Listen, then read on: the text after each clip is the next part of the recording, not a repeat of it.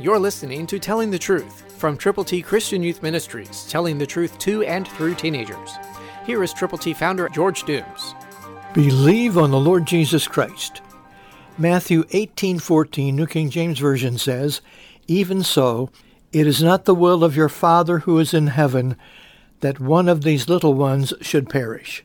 That's a great statement, and Peter made that statement in a different way as he wrote his letters. He said, "God is not willing that any should perish, but that all should come to repentance." So again, to reiterate, even so, it is not the will of your Father who is in heaven that one of these little ones should perish. What are you doing about it? For God so loved the world that he gave his only begotten Son, that whoever believes in him should not perish, but have everlasting life. Perishing is eternal. Perishing is forever. And yet we have this privilege and opportunity to go now with the gospel to people who need Jesus in their heart of hearts. And they can turn to him, and they can believe on him, and they can receive the gift of God, eternal life, through Christ Jesus our Lord.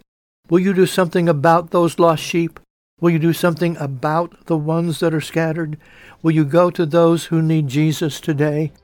You can if you will. It's in your hands. It's up to you. Go with the gospel now. Christ, through you, can change the world.